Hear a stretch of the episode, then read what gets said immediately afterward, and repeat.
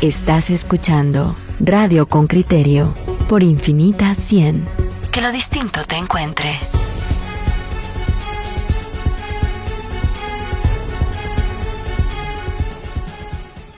Oyentes con criterio, eh, queremos hacer, hacer revisión, queremos hacer un análisis. Usted ha visto, como nosotros también, que han crecido los signos de, crítica y en, en, algunos casos de rechazo hacia la administración del presidente Yamatei. Crítica y rechazo basado en diferentes temas. Uno, por ejemplo, tiene que ver con el manejo de la crisis del coronavirus. Hemos visto que ese, ese manejo de la crisis ha sido fuente de combustible para la oposición prácticamente en todos los países del mundo en contra de los gobiernos que están administrando esa crisis. Pero han surgido también otros focos específicos de crítica, como por ejemplo el que, el que crece a partir de la presentación del presidente Yamatei, la comparecencia del presidente Yamatei junto al sindicalista Joviel Acevedo en, en un acto público.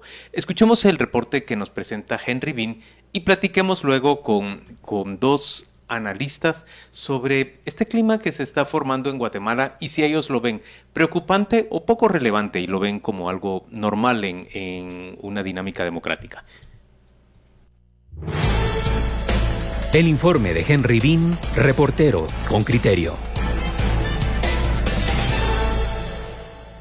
La aprobación ciudadana sobre cómo el presidente Alejandro Yamatei ha manejado la pandemia del COVID-19 ha ido en picada. La población que empieza a salir del encierro de cinco meses tiene críticas y demandas. En mayo y junio, un grupo de personas realizó una manifestación en vehículos en protesta contra el cierre a la economía y el fin de semana pasado otro grupo ciudadano llegó a la plaza a protestar contra el gobierno. Durante esta crisis sanitaria, la encuestadora Prodatos ha publicado cuatro estudios que reflejan que Yamatei pasó de tener en abril 83% de aprobación sobre el manejo de la pandemia a 49% en julio. El primer mes, solo el 6% decía no estar de acuerdo en nada sobre la forma de llevar el tema y en julio el rechazo creció a 31%. Algunos han decidido salir de su perfil de Twitter y llevar la protesta a la calle, pero Raquel Zelaya, presidenta de la Asociación de Investigación y Estudios Sociales, no imagina las plazas llenas. Y creo que el tema de salir está tan metido en,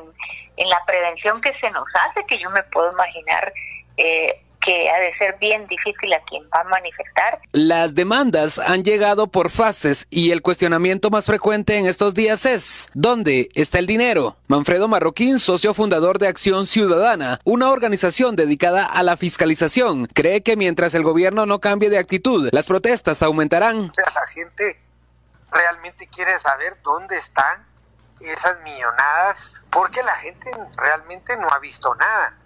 Apenas se ha entregado el primer desembolso del bono más grande, que es el del programa más grande, que es el bono familia, pues está claro que el dinero pues no está llegando a la gente. Celaya cree que el gobierno no es asesorado adecuadamente y que la falta de acciones genera dudas. Pequeños exabruptos se magnifican uh -huh. y se acumulan y entonces hacen que, que, que hayan este tipo de reclamos, porque yo le diría por lo menos en que se ponga en duda el dinero que se asignó para la pandemia, yo creo que técnicamente la no ejecución es explicable, no justificable, es explicable por el embrollo de leyes que tenemos, pero eh, digamos hay formas de explicarlo amigablemente.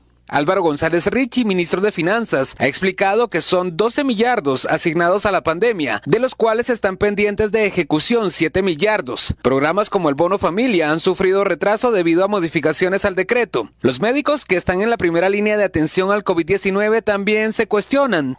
No se utilizaron bien eh, eh, los hospitales temporales, se mantuvo un hermetismo alrededor del Parque de la Industria y, al de cuentas, siempre Roosevelt y San Juan de Dios tuvo que dar la tuvo que dar la cara. Sabemos que el hospital de Villanueva pues por ahí estuvo estuvo también batallando. Son palabras del doctor Zagreb Sea, presidente de la Junta Directiva de Médicos del Hospital Roosevelt, quien tiene otro reclamo. Y la gente guatemalteca es muy buena, se han prestado para ayudarnos y eso se agradece públicamente pero ¿por qué seguimos con donaciones y, eh, ¿por qué seguimos nosotros pushiteando si se pidió un montón de dinero? Otro cuestionamiento reciente a Yamatei ocurrió el lunes cuando acudió a Izabal y se reunió con Joviel Acevedo, líder magisterial que ha negociado pactos colectivos con gobiernos anteriores a cambio de contener masivas protestas en las calles. El fundador de Acción Ciudadana ve esta alianza como un llamado de auxilio de Yamatei. Recordemos que todos los gobiernos los dos últimos, sobre todo cuando estuvieron en, ya en una crisis de gobernabilidad muy severa, siempre acudían a, este señor dirigente sindical como un salvavidas para sacarle maestros a las calles, como una manifestación artificial de apoyo al gobierno, y vemos cómo eh, lo está haciendo a seis meses de gobierno el actual presidente. Eso ya, más que todo, es una muestra de debilidad, creo yo. Tras las críticas y las protestas con las que fue recibido en Izabal, el presidente dijo, pero no podemos resolver las cosas con magia. La tenemos que resolver con voluntad, cariño y amor por nuestra Guatemala. Además, refirió que el sistema de salud lleva 40 años de olvido. Henry Bean, Radio con Criterio. Muy bien, ahí tenemos ya el, el panorama planteado. Le damos la bienvenida por la vía telefónica a Lizardo Sosa. Él yo lo puedo presentar como ex candidato a la presidencia, pero en términos reales es una persona que ha estado activo en la vida pública nacional, en la función pública desde hace muchos años. Fue presidente del Banco de Guatemala, fue ministro de Economía, fue congresista. También, gracias por acompañarnos, don Lizardo.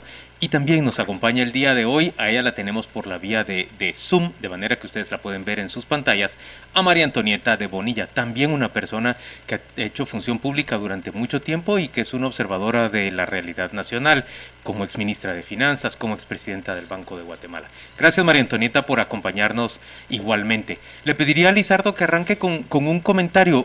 ¿Usted cree, Lizardo, que está creciendo la, la, crítica hacia el gobierno de Alejandro Yamatei o se está reduciendo la popularidad del gobernante? Mire, yo creo que es normal eh, que los gobiernos, conforme pase el tiempo, van perdiendo la simpatía del pueblo. En el caso del presidente Yamatei, eh, yo incluso le escribí un artículo, yo mismo me sorprendí de la voluntad de hacer con que él comenzó eh, su gobierno y que le tocó en suerte enfrentar la pandemia en las primeras semanas. Y creo que la actitud del presidente en ese momento fue, aparecía muy firme, muy decidida. Eh, como le digo, nadie le puede negar la voluntad de hacer. Eh, aparte es que las cosas se hagan bien o mal, pero eso ya no depende solo de él, sino de toda una estructura de gobierno del aparato estatal. Entonces, primero, es normal que, los gobiernos vayan perdiendo eh, popularidad.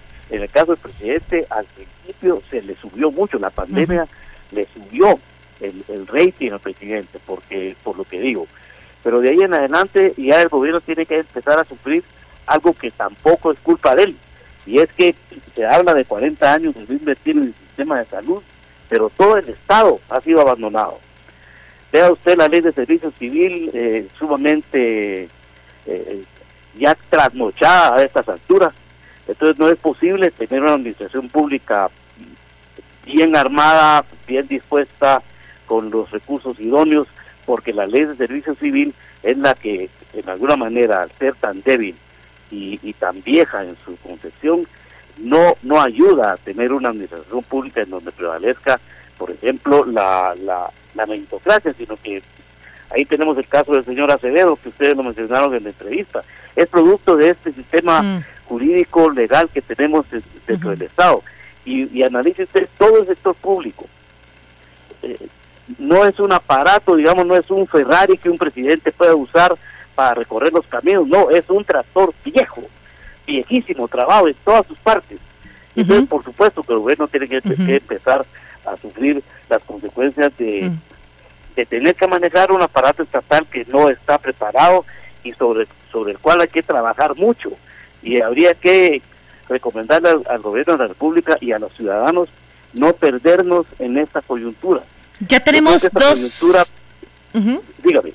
No, tenemos dos conclusiones claras de, de su parte. Uno, eh, el, presidente Alejandro Yamatei experimenta un ascenso de popularidad eh, dramático, un gran poder con 83-84% de aprobación y luego viene en descenso. Usted dice porque está manejando un tractor viejo en medio de una crisis severa. Ahora, quiero aprovechar la, experiencia y la habilidad que tiene María Antonieta eh, Bonilla para que reaccione a ese cuestionamiento que se empieza a hacer desde, desde distintos puntos. ¿Y dónde están los millones? ¿Cómo reacciona ella desde su escritorio? cuando ve esa pregunta que, que, se le replica y se le repite al presidente? Muchas gracias, muy buenos días y buenos días a toda la audiencia también. Eh, bueno, yo coincido con lo que mencionaba don Lizardo en el sentido de, de los problemas de debilidad que tiene el Estado y que esto viene de muchos años atrás. Eh, en alguna entrevista que, me hicieron hace unos meses, tal vez a tres meses de iniciado el confinamiento, pues yo mencionaba que Guatemala había entrado con fortalezas y debilidades a enfrentar esta pandemia y que una de las debilidades más importantes era la precariedad del Estado. Y cuando hablamos de precariedad del Estado, no nos estamos refiriendo únicamente al tema de recursos, sino que nos estamos refiriendo a todo el marco institucional con que opera el aparato estatal. Y ahí hay definitivamente muchos aspectos eh, eh, débiles eh, que necesitan de fortalecimiento y que sin, sin que ello se dé, pues va a ser difícil ejecutar exitosamente cualquier programa. En cuanto al tema de los recursos, en general yo puedo mencionar, coincido con lo que decía también don Lizardo, en el sentido de que el presidente al inicio de, la crisis de la pandemia, pues su comunicación fue bastante asertiva, eh, la toma de decisiones bastante rápida y eso fue recibido muy bien por la población y definitivamente se reflejó en un aumento de la popularidad. De hecho, pues vimos también cómo algo que no se veía desde hace mucho tiempo, un Congreso que de por sí pues sigue con mucha fragmentación, eh, respondió aprobando leyes importantes que fueron sometidas a su consideración, unas que tenían engavetadas desde hace tiempo y luego pues las nuevas propuestas principalmente para financiar la crisis de la pandemia, al final por un monto bastante elevado de alrededor de 12 mil, 13 mil millones de dólares. Ahora bien, ¿qué es lo que la población eh, puede estar sintiendo actualmente? Bueno, sabemos que esta crisis es una crisis eh, extraordinaria como no se había visto desde hace más de 100 años o aproximadamente 100 años desde la Gran Depresión de los 30, casi 100 años, y que ha afectado a muchos hogares, a muchas empresas y sobre todo en un país como Guatemala, con un sector informal tan grande en donde la mayoría de la población vive al día y tiene que salir a ganarse el sustento. Entonces, eh, se anuncian programas eh, bien diseñados. Yo podría decir que en cuanto a los programas que se eh, aprobaron y se pusieron en implementación, pues estaban con la orientación correcta en cuanto a proteger la vida y los medios de vida. Y similar, de hecho, a la implementada por muchos otros países, de los cuales pues hay varios en Latinoamérica y también en otras latitudes. Pero ¿qué pasa ahora, varios meses después? vemos que la ejecución de estos programas ha sido una ejecución lenta, ha mejorado, podríamos decir, en, los últimos dos meses, pero de hecho a la fecha tienen eh, todavía una ejecución total de solo el 38%. Y en sectores como el de salud, pues vemos que esta es del orden del 19%, mientras que en programas fundamentales como el bono familia del 42% y de protección del empleo del 49%. ¿Qué es lo que pasa? Definitivamente eh, hay eh, problemas graves de capacidad de ejecución en el sector público. Si a esto aunamos que durante el primer periodo de gobierno hay, eh, sí hay un, los primeros meses, los primeros seis meses con funcionarios públicos nuevos, pues se requiere definitivamente, podríamos decir, de aprender y entender los procesos y de cómo funciona el aparato eh, público y la función pública, agregamos a que se dejó venir esta crisis. Entonces hay deficiencias en las capacidades de ejecución y definitivamente hay temas ahí de transparencia que son importantes y que también pues vemos que em, leyes como la, ley de, contrataciones que con objetivos importantes en términos de transparencia a veces se constituye también en un cuello de botella. Eh, claro está que eh, estamos en estado de calamidad y esto permite cierta flexibilidad eh, en cuanto a estos procesos de compras, pero hay otra serie de procesos que se tienen que seguir que definitivamente lo hacen engorroso y lo que se necesita en buena medida eh, son gestores, o sea, es, son gerentes que puedan ejecutar y que lo puedan hacer con transparencia. Entonces, creo que eh, ha avanzado también el, gobierno, el Ministerio de Finanzas hace aproximadamente un mes en su página de internet, eh, pues se volvió más fácil encontrar este tipo de información creo que todavía le falta bastante, pero ahí se puede identificar eh, claramente. Faltan gestores, faltan gerentes que le dieran agilidad a esa ejecución. Eh, Pedro tiene una pregunta, planteala. yo, yo quisiera, quisiera que fuésemos un poco más breves para, para interactuar mucho más eh, porque si no, no, se nos escapan algunas preguntas. Don Lizardo, tanto María Antonieta como usted creo que sustentan la misma base un Estado incapaz, históricamente mal construido, una epidemia como situación excepcional y la pregunta es, eh, ¿puede, ¿puede la ciudadanía estar mostrando ese rechazo más que al gobierno a una situación general que evidentemente se refleja en el gobierno? Da igual el presidente que hubiera estado,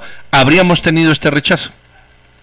Mire, yo creo que es a ambas, ambas cosas, porque mire, hay, eh, hay eventos eh, significativos que también inciden en esto. Por ejemplo, habló, eh, hay poco, hay poca impresión de transparencia. Mire el tema del no abastecimiento de los hospitales en esta crisis sanitaria, en donde los médicos han tenido que trabajar sin mayores protecciones. No se le ha pagado, no sé si a fin se le pagó al personal que, que fue contratado en el parque de la industria. Nadie se explica por qué el hospital militar está incólume y no, no se puede usar para gentes que que, sufren el COVID eh, y, otra serie de actitudes que el presidente ha tenido con algunos grupos sociales en, el país inciden.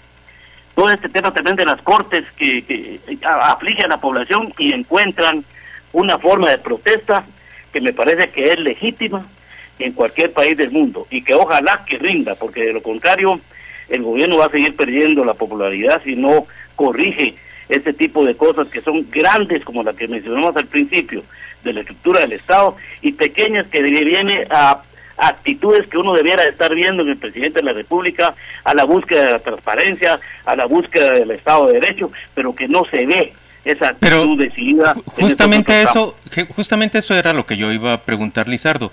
Eh, ¿Por cuánto tiempo se puede ser benévolo con el gobierno y decir, ay, pobrecitos, es que heredaron una situación muy desastrosa? El gobierno tiene mayoría en el Congreso de la República. Si el gobierno tuviera alguna voluntad de desarrollar, por ejemplo, una reforma al sistema de servicio civil, pienso yo que ya podría haber presentado la iniciativa ante el Congreso y buscar que con su mayoría, que ha sido tan diligente para apoyarle en otras iniciativas, como por ejemplo los 5.500 millones extra con el que se financió eh, el presupuesto corriente del año, los 11, los 11 millardos con que se financiaron los programas especiales, ¿podría el gobierno salir a buscar apoyo para conseguir esa reforma al sistema de servicio civil?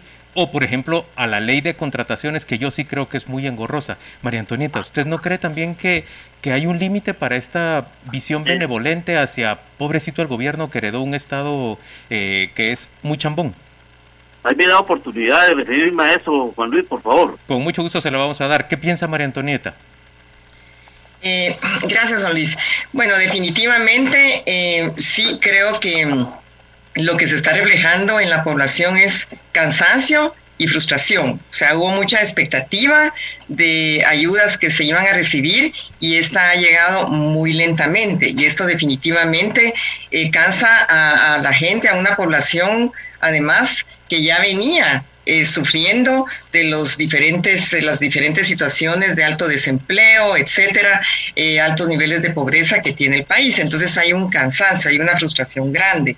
Y yo sí veo eh, un problema en la comunicación un problema serio en la comunicación que no es clara porque la población lo que observa es que por un lado el presidente y el gobierno salen diciendo, por ejemplo, eh, que ya está abastecido, en el caso de los hospitales, que ya se abastecieron todos los hospitales, que ya se le pagaron a todos los médicos, eh, y al día siguiente salió un grupo de médicos diciendo que no ha recibido su pago.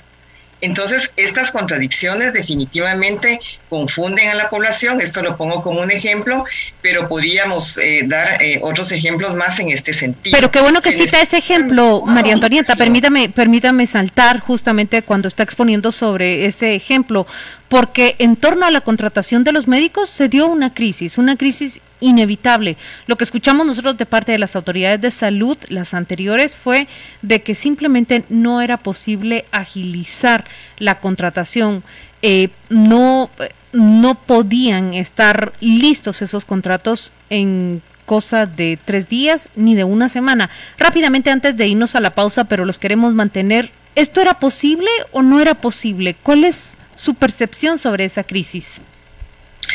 Bueno, eh, Realmente sabemos que los procesos eh, en el sector público son procesos complejos y son procesos largos, pero yo creo que con una eh, mejor capacidad de gestión hubiera sido posible acelerarlo, sobre todo ante una pandemia como la que estábamos atravesando y teniendo aprobado el estado de calamidad. Eh, no estuve adentro para conocer los detalles, pero insisto, o sea, ha hecho falta gestores y gerentes que puedan acelerar más la implementación de los programas y administrar esta crisis dado que los recursos sí se han tenido.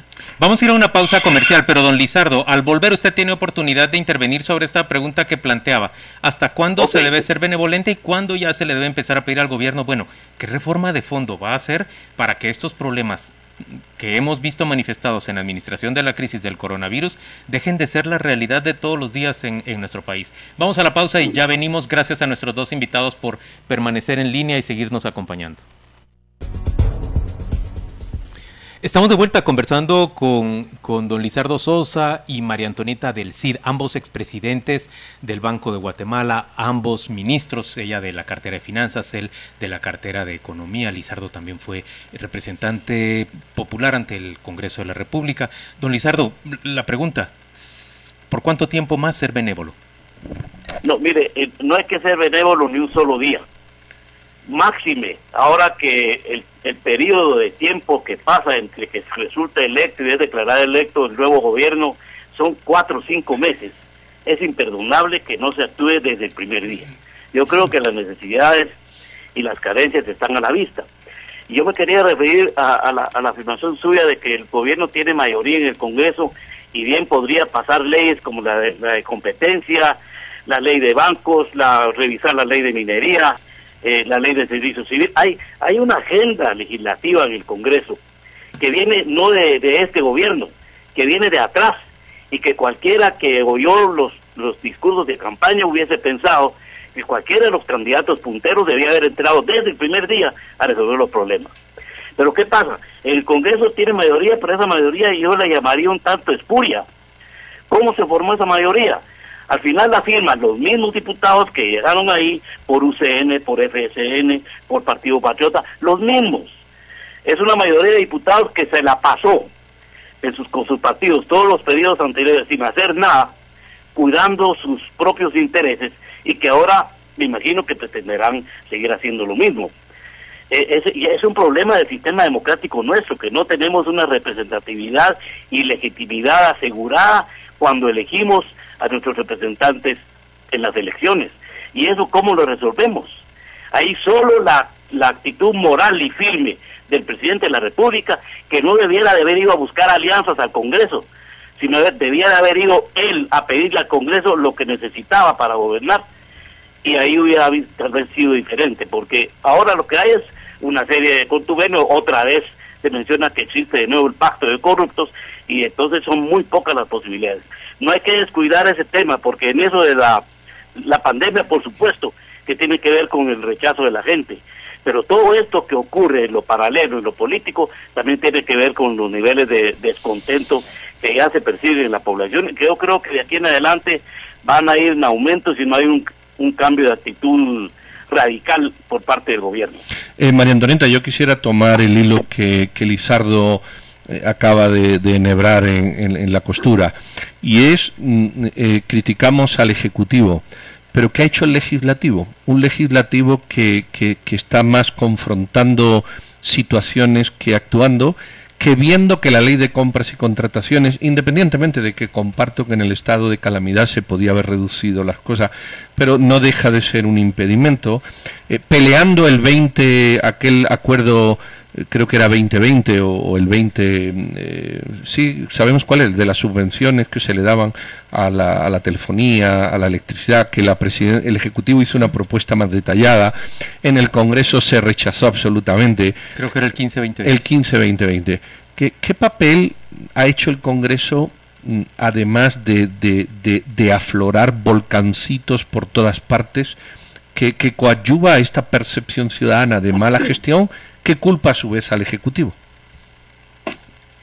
Eh, sí, bueno, en realidad lo que se continúa observando es eh, un Congreso que responde más a otro tipo de, intereses que no son los intereses de la población vemos que estas leyes de las que se eh, las de, las que estamos hablando las que se han mencionado eh, pues no es algo nuevo. O sea llevamos años de estar hablando de la importancia de fortalecer el marco institucional y que esto pasa por la reforma a las leyes que se han mencionado y muchas otras más pero esto no avanza. Entonces realmente el Congreso pareciera estar eh, concentrado y enfocado en otro tipo de, de intereses, otro tipo de objetivos que no son los que van a beneficiar a la población.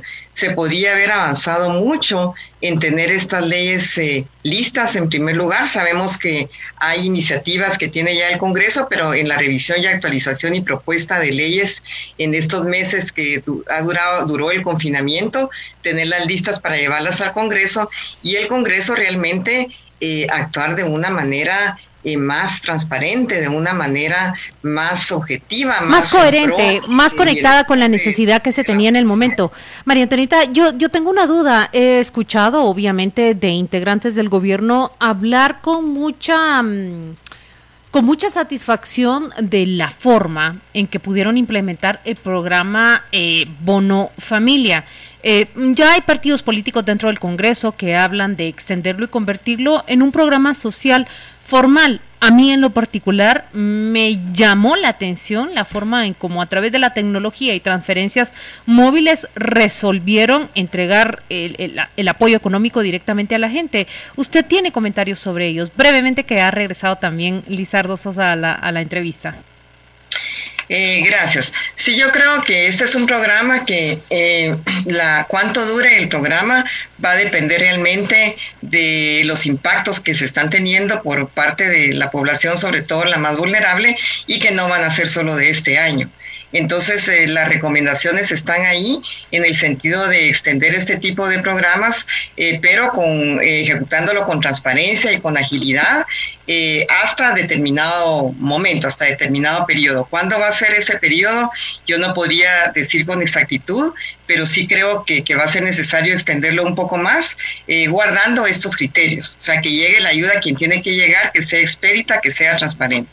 Don Lizardo, yo escucho lo que usted dice y, la verdad que lo veo coherente con lo que nos ha dicho incluso desde su campaña electoral. Nuestro modelo electoral, nuestro sistema político tiene que variar si realmente queremos dotar de eficacia a, bueno, al, al sistema de representación popular.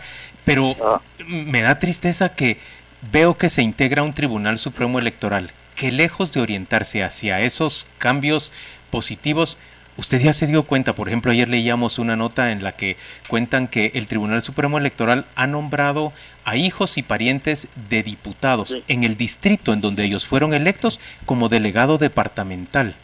Yo me temo que este Tribunal Supremo Electoral va a impedir la inscripción de candidaturas, como ya se impidió en, el anterior proceso electoral, que representen alguna propuesta de reforma al sistema.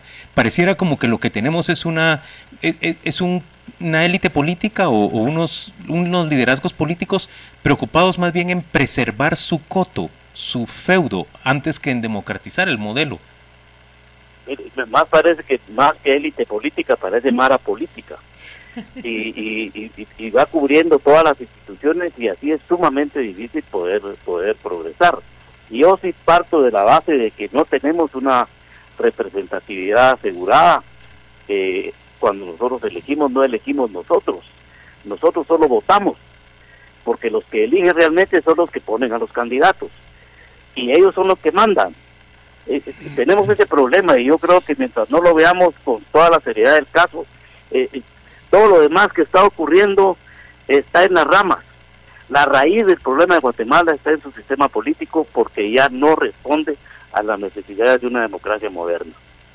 Pero ese es un tema bastante amplio, Juan Luis, que es difícil de tratar en, en un programa como el suyo, que es sumamente eh, que procura ir un poquito más rapidito.